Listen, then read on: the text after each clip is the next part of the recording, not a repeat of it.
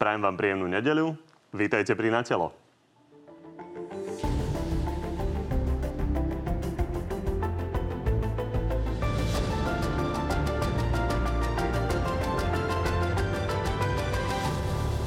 Koalícia rieši hneď niekoľko sporov súčasne. O kolúznej väzbe, dlhovej brzde a četá sa aj problém so zmenami daní.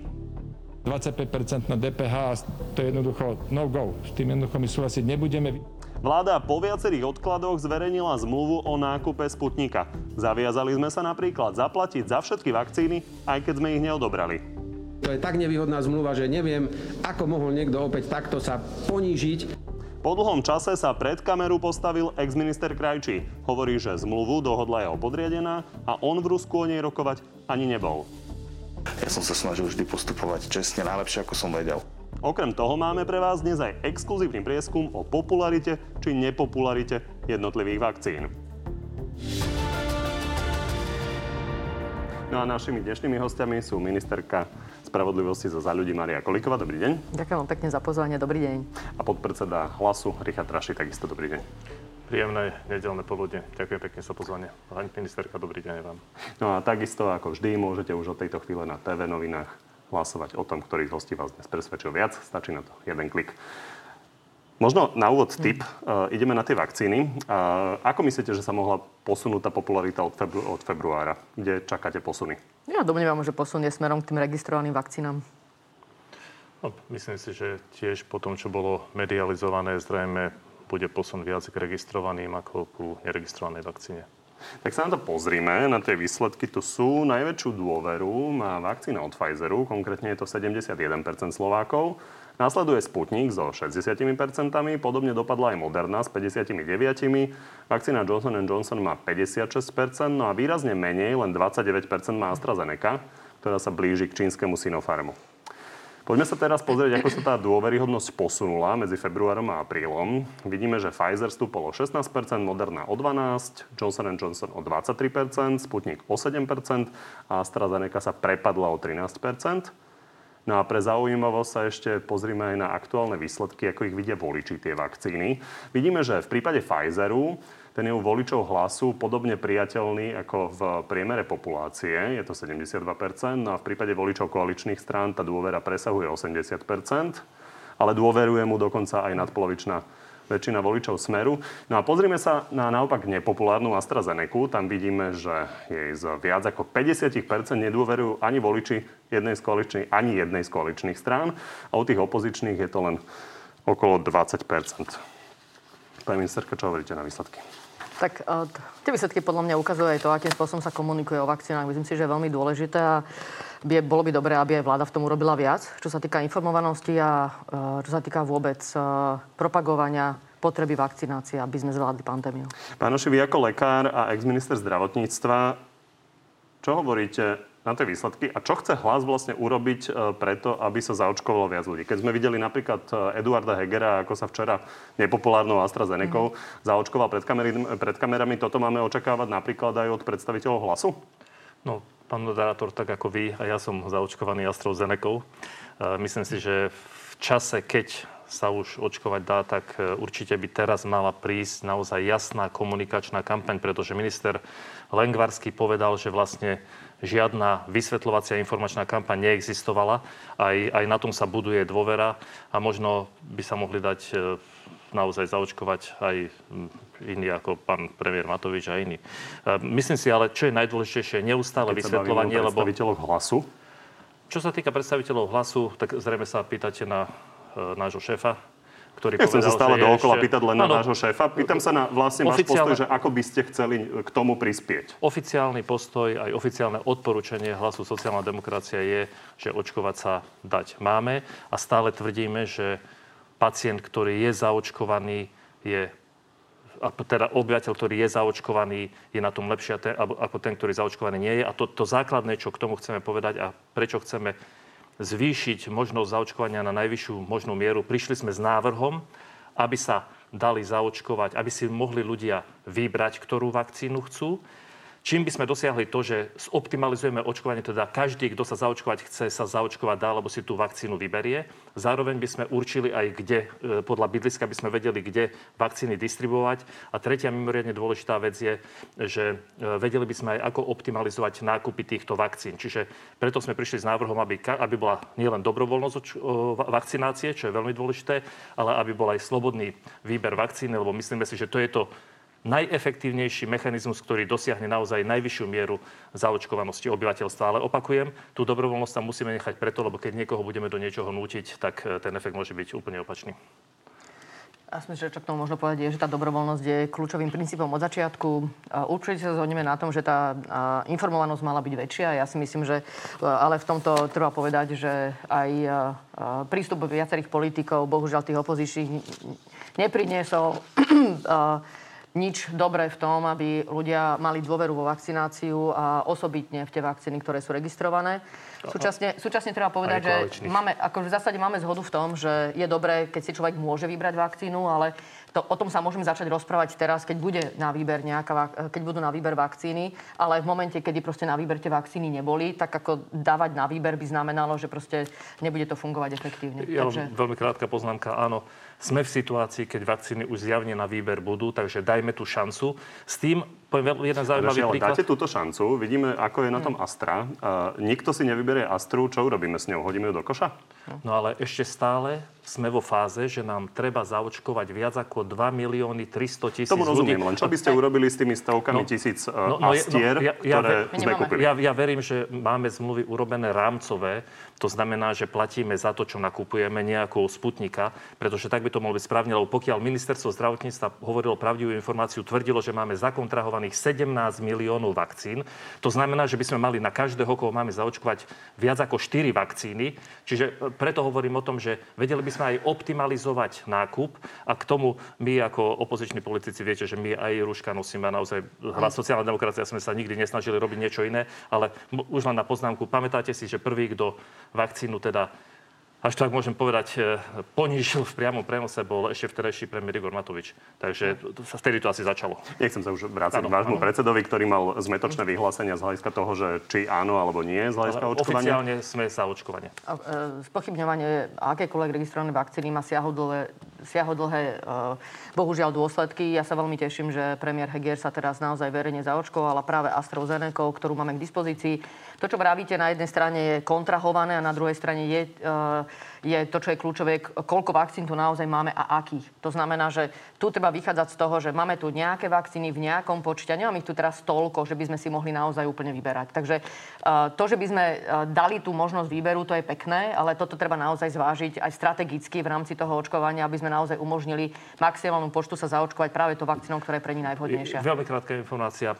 Tá možnosť je aj preto, že keď povieme, keď niekto chce ísť na Pfizer, tak môže dostať informáciu, áno, Pfizerom sa budete očkovať ale až o mesiac, ale máte možnosť sa zaočkovať napríklad AstraZeneca práve dnes, čiže preto vravím, že tá dobrovoľnosť, ale tá možnosť výberu teraz, keď vakcín má byť dosť, by asi naozaj mala byť a predišli by sme s tým, že niekto vie, že keď si vybral niečo, bude musieť čakať dlhšie, ale bude to vedieť a štát bude vedieť, v ktorých okresoch aké vakcíny chce mať. Minister Lengvarský aktuálne povedal tu na Telo mm. že je to podľa neho kontraproduktívne robiť to teraz. Ale poďme ďalej. Vy ste spomenuli Sputnik a ten bol vlastne veľkou témou politickou e, vďaka Igorovi Matovičovi a on vysvetloval jeho dovoz tým, že vlastne 100 tisíce Slovakov naviac sa dajú zaočkovať. A tak je vlastne zaujímavé sa pozrieť na to, ako sa toto posunulo za tých pár mesiacov. Na úvod, toto sú teda výsledky prieskumu o tom, aká časť ľudí z tých, čo sa ešte neočkovali, mm-hmm. je ochotná sa dať zaočkovať. Takže vidíme, že 32% sa určite očkovať chce, 33% skôr chce, 16 skôr nechce a 14% určite nechce. Len 4% na to nemá názor. No a teraz k tým číslam o Sputniku a jeho popularite. Videli sme, že je priateľný pre 60% Slovákov a je teda dosť populárny. Ľudia ale už nie sú takí vyhranení ako pred dvoma mesiacmi a nehovoria tak často buď Sputnik alebo nič. Tu vidíme, že takých ľudí je dohromady necelých 300 tisíc. 87 tisíc plus 209 tisíc. A prečo 87 plus 209? To je dosť podstatné. 87 tisíc je totiž počet ľudí, ktorí chcú len Sputnik a zároveň hovoria, že sa chcú dať očkovať. A tých 209 tisíc ľudí, to sú ľudia, čo chcú len Sputnik, ale zároveň v tom prieskume povedali, že sa skôr nechcú dať očkovať. Hm. Takže inými slovami hovoria, že chcú, aby sa Sputnikom očkovalo, ale neznamená, že, neznamená to, že si ho dajú pichnúť. Podľa mňa, ak môžem k tomu povedať, podľa mňa kľúčové je tiež, že akým spôsobom prebieha takýto prieskum medzi ľuďmi, pretože ja si myslím, že nikto neočakáva, že by e, štát umožnil vakcináciu takým liečivom, ktoré by mohlo mať nejaké škodlivé účinky. To znamená, že to, čo, čo je za tým a čo riešime, že či teda aj naozaj na mieste používať neregistrovanú vakcínu, toto človek nerieši. Ale človek predpokladá a má v zásade podľa mňa štát, e, má dôveru v štát, že jednoducho tá vakcína, ktorá bude používaná, aj Sputnik, tak to bude vakcína, ktorá bude v poriadku. A toto proste, toto bremeno musí vyriešiť minister zdravotníctva, vlastne aj štát, či tú vakcínu pustí alebo nepustí. Takže podľa ja mňa vysvetlím, tomto, že toto je zaujímavé z toho pohľadu, že sme pred eh, pár týždňami hovorili o čísle okolo pol milióna. To číslo sa zmenilo, ale hlavne je dôležité, ako je štrukturované, aká časť ľudí vlastne má vôľu sa aj dať očkovať, keď už ten sputnik bude reálne eh, k dispozícii. Pán Naši, vy ste boli minister zdravotníctva, takže máte trošku skúsenosť s takými rozporuplnými vyhláseniami ľudí. Tak, uh, veľmi krátka info, teda reakcia, až môžem. Pokiaľ je 87 tisíc ľudí, ktorí sa dá zaočkovať iba za podmienky Sputnika, to znamená, že inou vakcínou sa zaočkovať nedá, tak to znamená, a stále sa vraciam k tomu, čo hovoria veci, treba im možnosť Sputnikom sa dať zaočkovať, keďže inú vakcínu odmietajú, s upozornením na samozrejme rizika, pretože ide o neregistrovanú vakcínu. A treba mať ale aj istotu, že teda naozaj to, čo, čím sa zaočkujú, že to je naozaj Sputnik, lebo tu je už toľko zmetočných informácií ohľadom tej zmluvy, ohľadom toho, že e, išlo to do Maďarska, stačilo, aby to bolo na Slovensku, že sa 600 vakcín berie do Ruska a tak ďalej. To sú zmetočné informácie, ktoré, ktoré u týchto ľudí spôsobia, že sa zaočkovať nedajú, keď im tá vakcína nebude ponúknutá. Je pravda, že tých informácií je viacero e, zmetočných, ale my teda nejdeme tu riešiť e, testovanie, lebo to sme riešili niekoľko týždňov po sebe, ale máme tu ministerku spravodlivosti, tak sa poďme pozrieť na tú zmluvu o Sputniku. E, kolegyni Martine Terekovej sa podarilo po pár týždňoch nevôle dostať pred kameru pána Mareka Krajčiho a toto teda povedal o vyjednávaní o Sputniku a zmluve o ňom. Nie, nie, ja som, nie, nebol som v Rusku. Čiže kto to riešil za vás? U nás to riešila pani Urbanová, ktorá bola poverená, aby tieto veci vybavovala. A vy ste s tým boli celý čas v poriadku? Ja som dostal informácie od nej. No ale vy ste bol nadriadený. Áno, aj ja, aj keď ona dostala poverenie od pána premiéra. Pani ministerka, e, Igor Matovič to nečítal, e, pán Krajči to nedohadoval, spolahli sa na nejakú pani úradničku a spoločne dohodli zmluvu za 20 miliónov eur. To vám, respektíve dolárov. To vám príde štandardné? Mali sme o tom rozprávu aj na vláde a k tomu by som povedal toľko, koľko som komunikoval na vláde. Samozrejme je veľmi dôležité, keď sa uzatvorí akákoľvek zmluva, aby som povedal na akejkoľvek úrovni, pri akomkoľvek subjekte, tak treba, aby platili nejaké štandardy a nejaké pravidla. Osobitne pre toho, kto je štatutár, je dôležité, aby tie pravidla boli zachované, pretože nakoniec tú zodpovednosť nesie ten, ktorý tú zmluvu podpisuje. To znamená, že je dôležité jednak, aby tu prebehol nejaký právny audit. A okrem iného vy si napríklad... viete predstaviť, že by ste takýmto spôsobom postupovali? No ja si to absolútne neviem predstaviť. Ako mám u seba uh, tým uh, ľudí, ktorí majú na starosti aj sekciu, ktorá sa zaoberá práve tým postupom, ktorý súvisí so zverejňovaním zmluv. Na to, aby ku mne prišla zmluva na podpis, tak to znamená, že je napríklad aj u nás vnútorne zaregistrovaná, že je vopred dohodnutý aj spôsob, uh, ktorý súvisí so zverejňovaním zmluv, že je o tom komunikované s druhou stranou. To znamená, áno, ja tu vnímam, že tu bolo urobených veľa postupov, ktoré uh, respektíve nebolo urobený postup, uh, ktorý podľa mňa je dôležitý pre uzatváranie takýchto zmluv. Môžeme sa samozrejme rozprávať o tom, že či tu bol taký osobitný časový stres, pre ktorý tu takýto audit e, zjavne nebol vykonaný. Ale to už je asi debata pre dnes. No, Pán vy ste nešetrili pána Krajčího. Povedali ste, že tá zmluva je ponižujúca. V čom? No tá zmluva je hlavne obrovský škandál. Uvedome si, že my ideme podpísať zmluvu za teda 19 miliónov dolárov alebo za 20 miliónov dolárov. A možno by som to povedal slovami právnikov, ktorí sa k tomu e, vyjadrovali. Teda výsledok je ten, že minister podpísal zmluvu, podľa ktorej platíme za látku, pri ktorej predávajúci neručí za jej účinnosť, súčasne nezodpovedá za škodu, ktorá by prípadne spôsobila. Ešte aj zaviazal štát, že keď táto škoda vznikne, tak za ňu bude odpovedať, zodpovedať on. A ešte aj, pokiaľ je pravda to, čo sa uverejnilo v tej zmluve, že sme v situácii, že či tú, zmluvu, či tú vakcínu vezmeme alebo nevezmeme, musíme ju zaplatiť, ale pre mňa je najhoršie, a to s vami súhlasím, pani ministerka, neexistuje, že takúto zmluvu, ešte keď ide o zmluvu, o zmluvu na vakcínu, ktorá je neregistrovaná, čiže neprešla tým štandardným podpisom, ide vyjednať premiér, podpíše minister a nikto vlastne netuší, čo v tej zmluve nie je. No mohli si ju prečítať aspoň v tom lietadle, lebo naozaj sa zdá, že táto zmluva je neštandardná a na základe informácií medializovaných zrejme v iných zmluvách s inými vakcínami sa takéto podmienky, ktoré sú nevýhodné pre štát, nevyskytujú. Čiže toto je jeden z dôvodov, prečo teda ani jeden, ani druhý... Ďakujem, pani minister, zase, aby sme boli spravodliví, dve veci. Jedna je tá, že osobitne vlastne pri týchto vakcínach, ktoré súvisia teraz s touto pandémiou, zohľadom na to, ako sa vyvíjali tie vakcíny, je pravdou, že tí zodpovednosť, ktorú preberajú štáty, prebieha vlastne, preberá Európska únia oveľa väčšia ako v iných prípadoch iných vakcín. Jednoducho súvisí to aj s tým, že to bremeno zodpovednosti je zjavné, že nechce prezať na seba iba tá firma, ktorá ich vyvíjala, vzhľadom na to aj v akom časovom strese ich vyvíjala, tak je tu väčšie bremeno zodpovednosti, ktoré na, se, na seba preberajú tí, ktorí proste tie vakcíny prijímajú. To tak proste je. A nesúvisí to len uh, s touto neregistrovanou vakcínou, ale súvisí to aj s registrovanými vakcínami. O tom by sme mohli osobitnú debatu, ale proste zjavne uh, tu ten posun ako tej, uh, tej zodpovednosti je aj smerom k tomu, kto proste preberá tie vakcíny. Aby sme zase boli spravodliví. Čo sa týka uh, samotnej zmluvy, tak uh, faktom je, že vláda ju zverejnila. To znamená, znamená, je zrejme, že proste sme vládou, ktorá uh, rešpektuje otvorené vládnutie, nič neskrývame. Samozrejme, všetci, ktorí sme tú zmluvu videli, videli sme, že bude predmetom veľkej kritiky. Napriek tomu sme ju zverejnili a mali sme za to proste, že je potrebné ju dať k dispozícii. Je to predmetom verejnej diskusie, nič neskrývame. Môžeme sa rozprávať o tom, kto bol v akom časovom strese. Uh, faktom je, že sú tu určité ustanovenia aj v tej zmluve, ktoré dávajú priestor aj pre Slovenskú republiku, aj na pre, pre to vyváženie. Teraz nechcem hovoriť, že či tá zmluva je vyvážená. Áno, aj keby som porovnala Pani na jednej strane... Pani dopracovali k niečomu no, konkrétnemu. Čiže je holý fakt, že ak napríklad odoberieme 200 tisíc sputnikov alebo 400 tisíc mm-hmm. sputnikov, zaplatíme milión?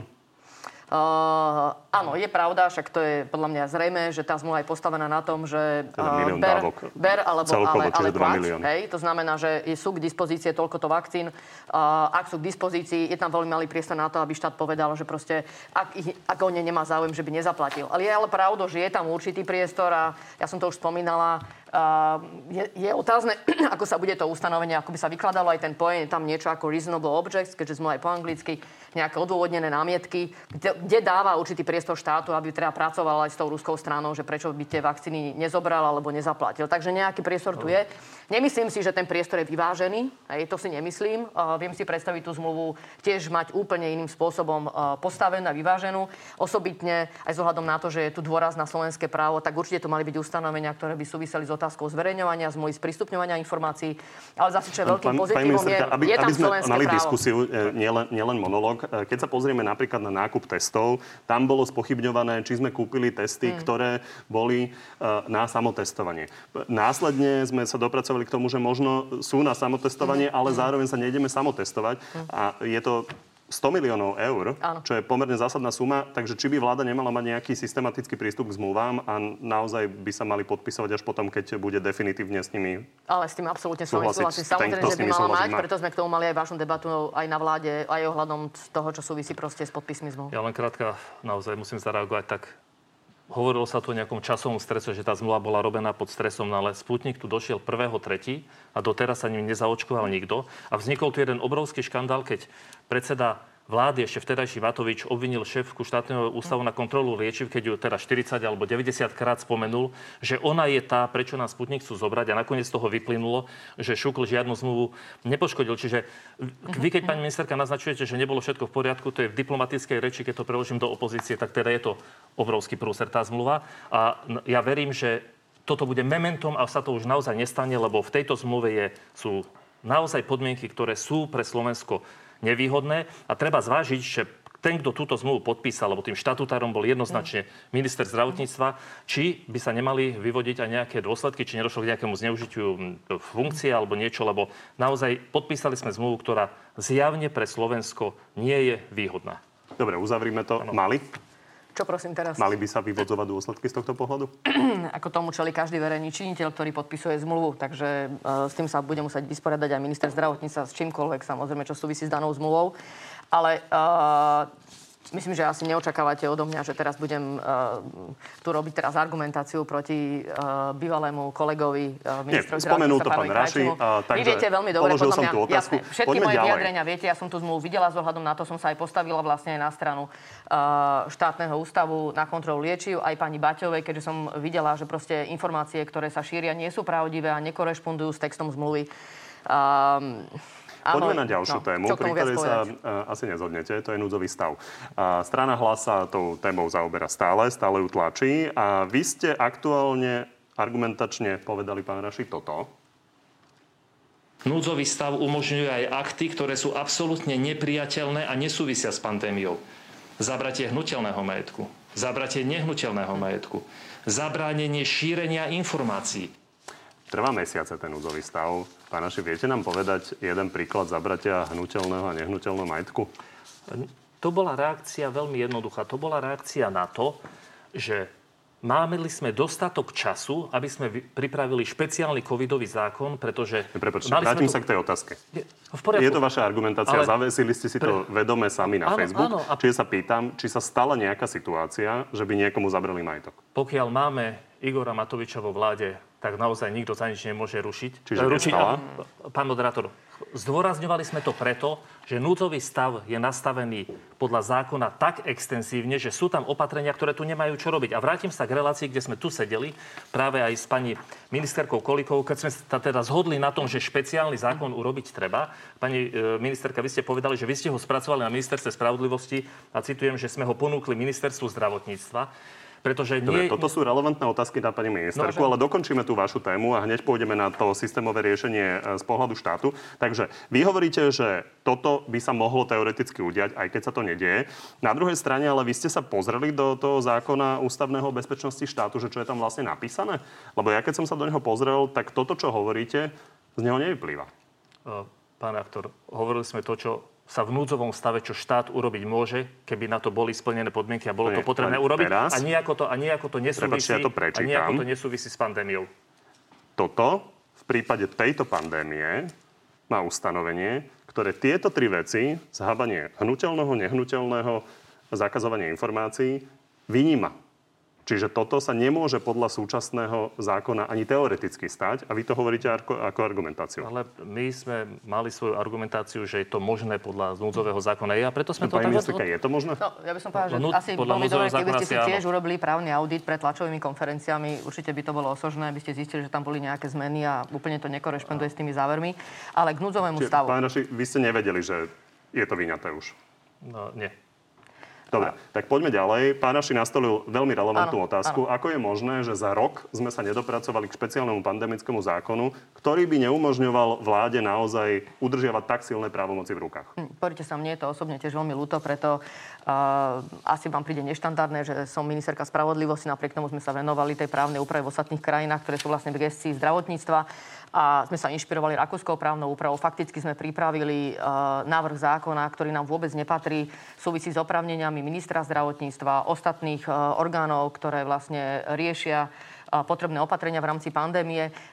My sme iniciatívne len pripravili návrh, ktorý sme dali do rúk potom novému ministrovi zdravotníctva, čo asi treba chápať, že proste je, novým aj v rámci vlády, tak sa s tým potreboval oboznámiť. A je to taký text zákona, ktorý by mali ísť aj do riadneho pripomienkového konania. To znamená, že na jednej strane by bolo dobre, keby sme ho už mali, ale v momente, kedy sme riešili čo s núdzovým stavom, tak sme prišli k záveru, že treba mať naozaj istotu, že tá právna úprava je dobrá. Ak by mala ísť skráteným, rýchlým procesom, to znamená, keď sa bavíme v pazuche do, na vládu a následne schválenie v parlamente, toto je naozaj veľmi vážna vec. A bolo zrejme z tých debát, že proste tento zákon musí prejsť, takýto návrh mal prejsť nejakým aspoň skráteným, naozaj riadnym pripomienkovým konaním. Že proste to nie je vec, ktorá by mohla prísť takáto, keď mám povedať v pazuche uh, na vládu. To je jedna vec. Preto to nie je. Keď sa bavíme o núdzovom stave, ten núdzový stav, tak ako je teraz nastavený aj na zohľadom na posledné rozhodnutie vlády, je zrejme, že zákaz vychádzania v maximálnej možnej miere obmedzili. To, čo je potrebné, uh, a vyplynulo to z vyjadrenia ministra zdravotníctva, nakoniec aj pandemické komisie, je to, aby sme v tom uvoľňovaní boli postupní, a súčasne minister zdravotníctva jasne sa vyjadril, že potrebuje ešte s ohľadom na to aj koľko je hospitalizovaných ľudí, potrebujeme mať ešte opatrenia, ktoré mu jednoducho vyplývajú uh, z, z núdzového stavu, ktorými môže uh, riadiť nemocnice, či súkromné, či verejné a mať jednoducho na tým dohľad. Nastolili ste, nastolili ste hneď dve témy, takže pána Rašiho nechajme zareagovať. My hovoríme to, že núdzový stav tu vyvoláva zbytočné napätie a mal byť dávno pripravený zákon a to ste potvrdili aj pred mesiacom, keď ste povedali, že ste ten zákon pripravili. Za ten čas mohol prejsť normálnym pripovienkovým konaním a mohol byť už minimálne v prvom čítaní v parlamente, takže ste členkou vlády, tak to, že minister zdravotníctva si ho nevzal alebo si ho neosvojil, je problém vlády, pretože tento zákon tu mal byť, nie sme jediná krajina, ktorá ho má, to ste potvrdili aj minule. A možno by sme odstránili e, celkové napätie spoločnosti aspoň v tejto jednej miere, že by sme tu mali zákon, ktorý by bol špecifický iba na situácie, ktoré uh-huh. pandémia covidu priniesla, ktoré už máme jasne identifikované, čo nám treba robiť. Uh-huh. Pani ministerka, vy ste tu za vládu, bez ohľadu na to, jasne. že to má v gestii pán Lengvarský. Ale... Poznáte ten text, ano. takže kedy to budeme mať? Takže úprimne ja predpokladám, že núdzový stav bude zrušený skôr, ako ho bude musieť riešiť aj parlament. Nakoniec máme v uznesení vlády, ktoré riešilo uh, vôbec predlženie núdzového stavu pravidlo, že každý týždeň sa bude prehodnocovať núdzový stav, bude sa prehodnocovať aj teraz, tento týždeň, ktorý bude na vláde a ďalší. Ja osobne predpokladám vzhľadom na to, aký je vývoj, ak sa nestane niečo nepredvidateľné, že jednoducho uh, samotná vláda ho nakoniec zruší. Myslím si, že je to veľmi pravdepodobné. To, čo by bolo dobré medzi tým vyriešiť... Aby tomu ľudia rozumeli, uh, takže vieme, že ste schválili núdzový ano. stav, máte 20 dní na to, aby ste to poslali ano. na odobrenie parlamentu. Čiže momentálne tá situácia je zrejme taká, že to ani parlamentu nepošlete a po tých 20 dňoch to jednoducho skončí a nebudeme mať núdzový stav? Nie, ja si osobne myslím, že je dosť možné, ale súvisí to s vývojom. Ako ja tiež nie som vedma, aby som videla, či sa to tak stane to, alebo som nestane. dobre tie vaše slova. Ale, ale keď vidím, ako sa tá situácia vyvíja, nakoniec bude sa k tomu, ja predpokladám, priebežne vyjadrovať aj pandemická komisia. Predpokladám, že asi tak bude konať pán minister zdravotníctva predtým, a ako bude prichádzať na vládu s tým, či ešte je potrebný núdzový stav aj v takom rozsahu. Uh, ja si myslím, že tak, ako sa to vyvíja, ale vyjadrujem sa teraz ako ministerka spravodlivosti, nie som ani zdravotník, uh, nie som ani v tomto odborník, ale áno, som politik, vnímam proste aj tie súvislosti, proporcionalitu. Domnievam sa, že je veľmi pravdepodobné, keď sa to bude takto vyvíjať ďalej, že samotná vláda príde k záveru, že núdzový stav nebude potrebný a možno to bude skôr ako 20 dní. Je to možné, ale, podľa mňa. Áno, ale to nerieši situáciu, že keď príde, nedaj Bože, veríme, že nepríde tretia vlna, že znova tu nemáme zákon, ktorý by to riešil, znova sa bude príjmať núdzový stav a znova bude napätie v spoločnosti. Čiže to, táto otázkou je, či môžem? kedy príde niečo, čo nebude núdzový stav definovať tak široko, kedy tu bude konečne zákon, aby sme tu neriešili núdzový stav všeobecným zákonom, ktorý robí nervozitu. Ja som presvedčená, že v rámci maja budú dve nové právne úpravy. Jedna bude pri najmenšom pripomienkovom konaní a to bude nový pandemický zákon a druhá vec bude riešenie opatrení v rámci hospodárskej mobilizácie, ktoré umožnia ministrovi zdravotníctva robiť tie opatrenia, ktoré potrebuje, ktoré sú teraz naviadzané na núdzový stav, aby fungovali riadne nemocnice. Aj v prípade proste takéhoto zvýšeného počtu hospitalizovaných uh, z dôvodu pandémie. Takže myslím si, že vyriešime tieto dve veci. Máme ich v pláne. Je pripravená aj uh, právna úprava, ktorá súvisí s hospodárskou mobilizáciou práve s tými opatreniami, ktoré potrebuje mať minister zdravotníctva. Takže toto už je pripravené.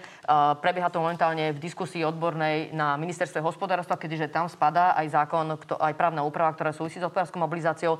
Ja predpokladám, že toto bude právna úprava, ktorá pravdepodobne bude riešená aj v skrátenom legislatívnom konaní. To znamená, že keď vy hovoríte, že sa zruší tento núdzový stav, lebo ho nebude treba, a prípadne by sme riešili nejakú ďalšiu vlnu, tak jednak sa domnievam, som presvedčená, už bude pandemický zákon a rovnako, že to bude bude aj právna úprava k hospodárskej mobilizácii, ktorá bude umožňovať potrebné opatrenia pre ministra zdravotníctva aj bez uh, prípadnému ďalšiemu zásahu uh, do základných práv. Poďme na ďalšie témy. Hneď sa dostaneme ku kolúznej väzbe, ale začníme ešte predtým uh, inou témou, a to tlačovkou pána Fica, ktorý o vašej rodinnej firme spravujúcej byty, ktorej teda došlo k sprenevere vyše 15 tisíc eur, povedal toto. Uh-huh. Klameme, keď hovoríme, že koľko je rodinná firma okráda ľudí, ak je spoločníkom brat, matka a samotná ministerka, nevlastná sestra je konateľka. Hmm. Pani ministerka, k sprenevere tých 15 tisíc eur prišlo, to priznávate. Hej, to je, je to vaša rozkaz. rodinná firma. Ja mimochodom len som sa pozeral, ona má obraty 70 tisíc približne, hmm. čiže keď z nej zmizne 15 tisíc, to nie je úplne malá suma. Takže nehovorí toto niečo o vás ako o právničke, keď si neviete ustriehnúť, že vo vlastnej firme vám zmizne 15 tisíc eur? Takto. Uh, to, čím súvisel ten trestný rozkaz, súvisel so správovaním, uh, so správovaním tých bytov. To znamená, že to nemáte veľmi vidieť ako na účte tej takto si myslím, že ako spoločník to tam by som ani veľmi nevidela, takto priamo. Súvisela tá, ten trestný rozkaz súvisí so spreneverou mojej nevlastnej sestry, je mi to veľmi ľúto, je to z roku 2019, z decembra.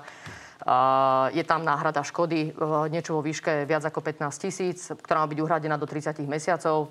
My robíme všetko preto, sestra robí, aby to bolo uhradené skôr. Z druhej strany, ako náhle bude potrebná súčinnosť, tá suma bude hneď uhradená. Čo sa týka samotnej tejto udalosti, mňa to mrzí. Ja som sa do tej firmy dostala preto, lebo otec zomrel v roku 2012. Následne na to vlastne on bol uh, 100% vlastníkom. Proste tie podiely na základe dedenia sa rozdelili medzi moju mamu, brata a mňa a nevlastná sestra, ktorá tam bola dovtedy konateľkou, v tom bola konateľkou ďalej. Tá firma nemá nejaké veľké príjmy, aby osobitne by som sa tým zaoberala úprimne. Pán, Naši, pán Fico toto považuje za obrovský problém a škandál. Keď bude chcieť odvolávať pani Kolikovu, podporíte to?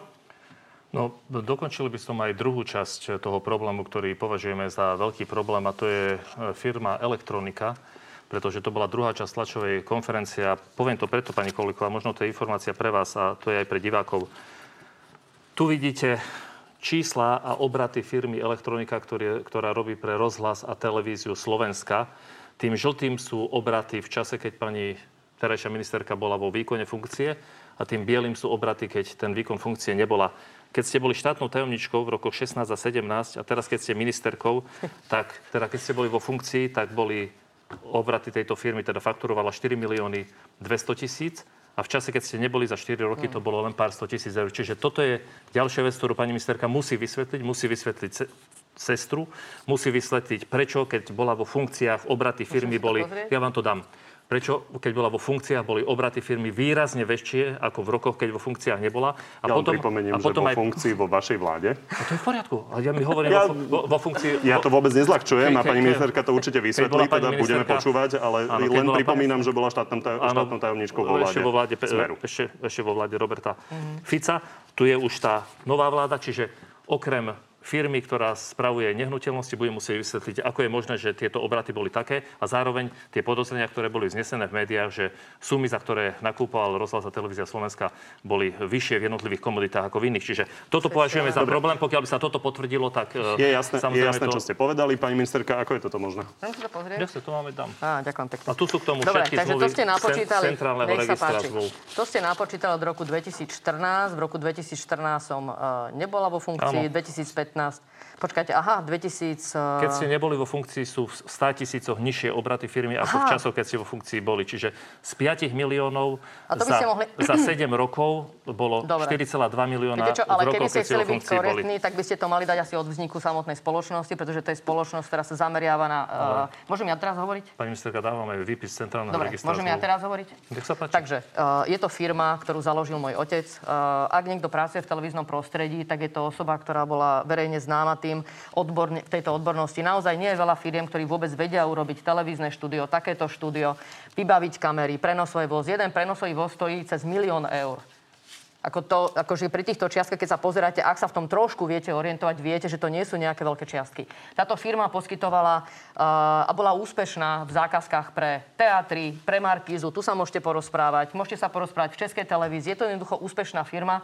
Môj otec uh, bol jednoducho dobrý. Uh, odborne bol veľmi kvalitný, poskytoval jednoducho uh, návrhy v rámci verejných súťaží, ktorý bol úspešný. Zjavne tam bol veľmi dobrý pomer medzi kvalitou, ktorú ponúkal a medzi, uh, medzi tým, čo odvádzal. Zohľadom na to, že tá firma naozaj dlhodobo je na trhu, tak ak by bol niekde nejaký problém, tak by sa to dávno ukázalo. Je zrejme, že tá firma je úspešná preto, lebo to, čo robí, robí dobre. Ja z tej firmy nemám absolútne žiaden profit. Absolútne žiaden.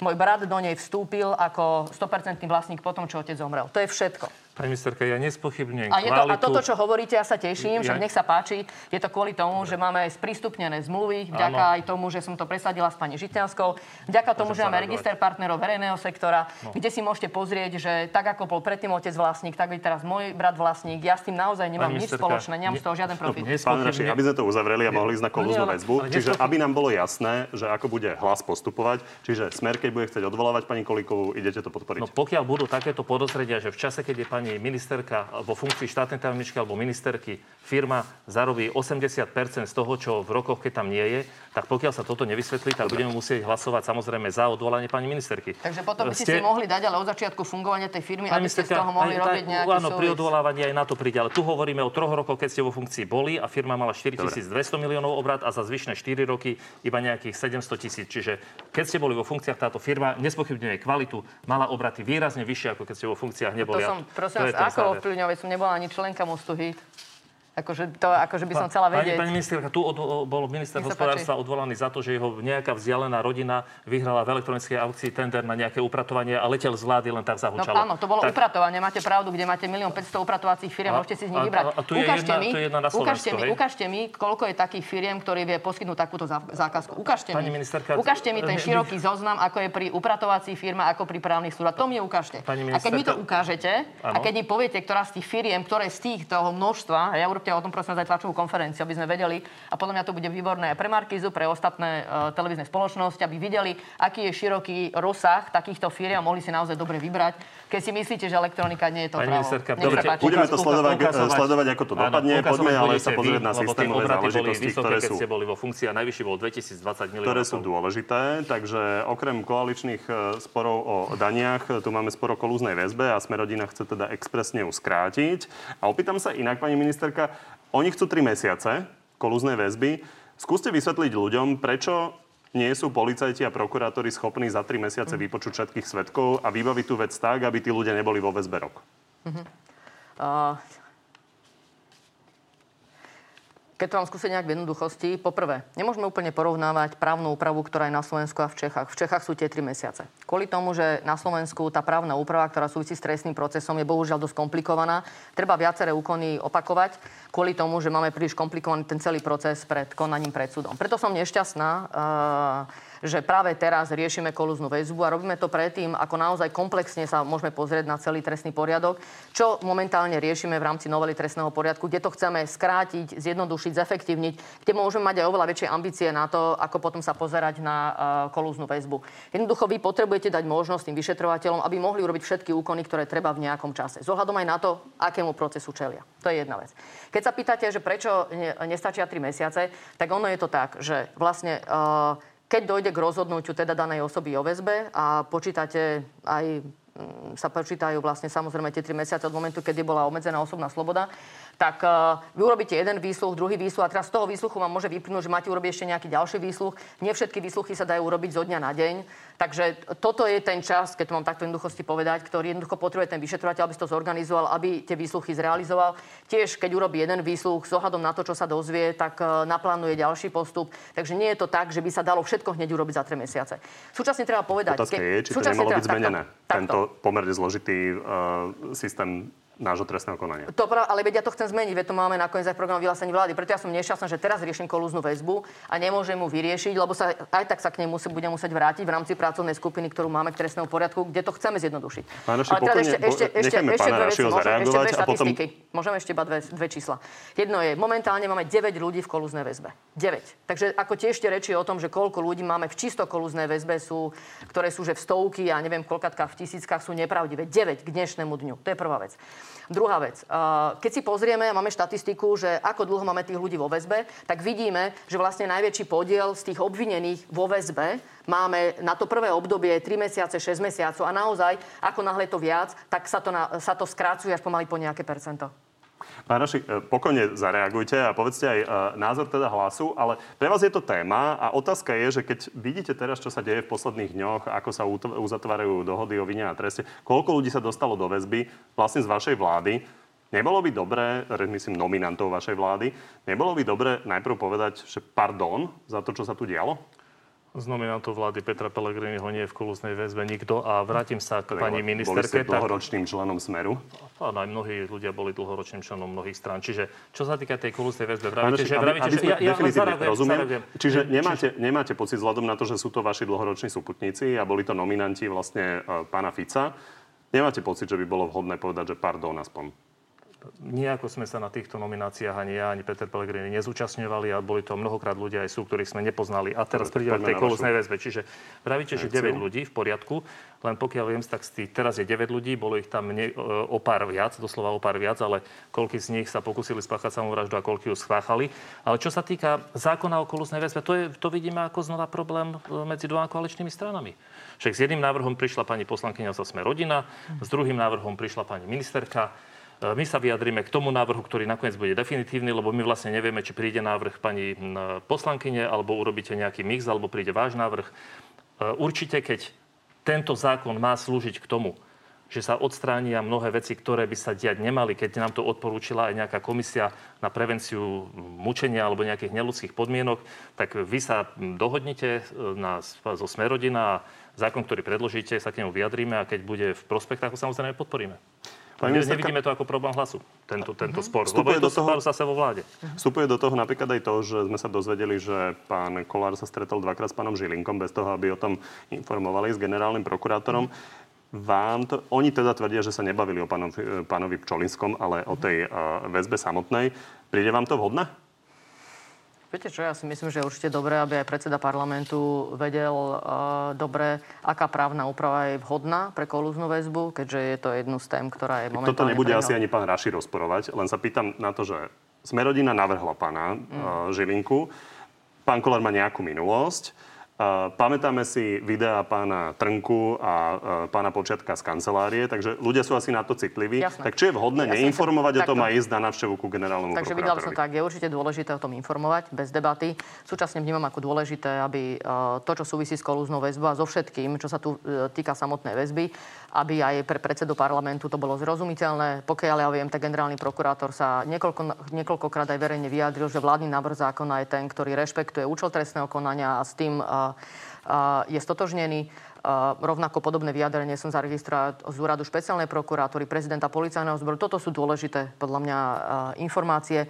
Samozrejme, že aj po konzultácii s, či už s Najvyšším súdom, špeciálnym trestným súdom, toto je tá právna úprava, ktorú momentálne ja považujem, že je vhodná.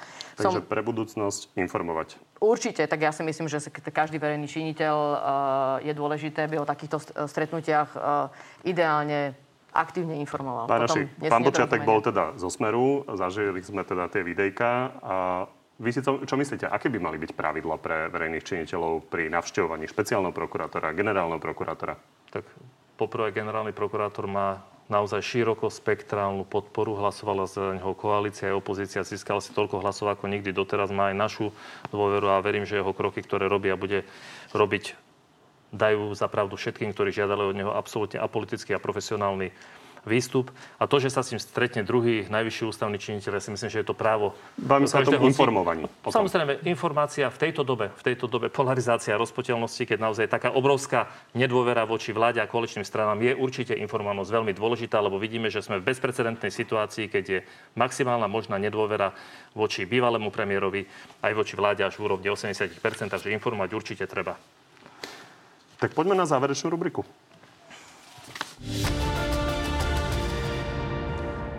Zvládnete tri odpovede áno, nie? Už neslubujeme dopredu. Tak začnem vami, pán Raši, aby ste to mali jednoduchšie.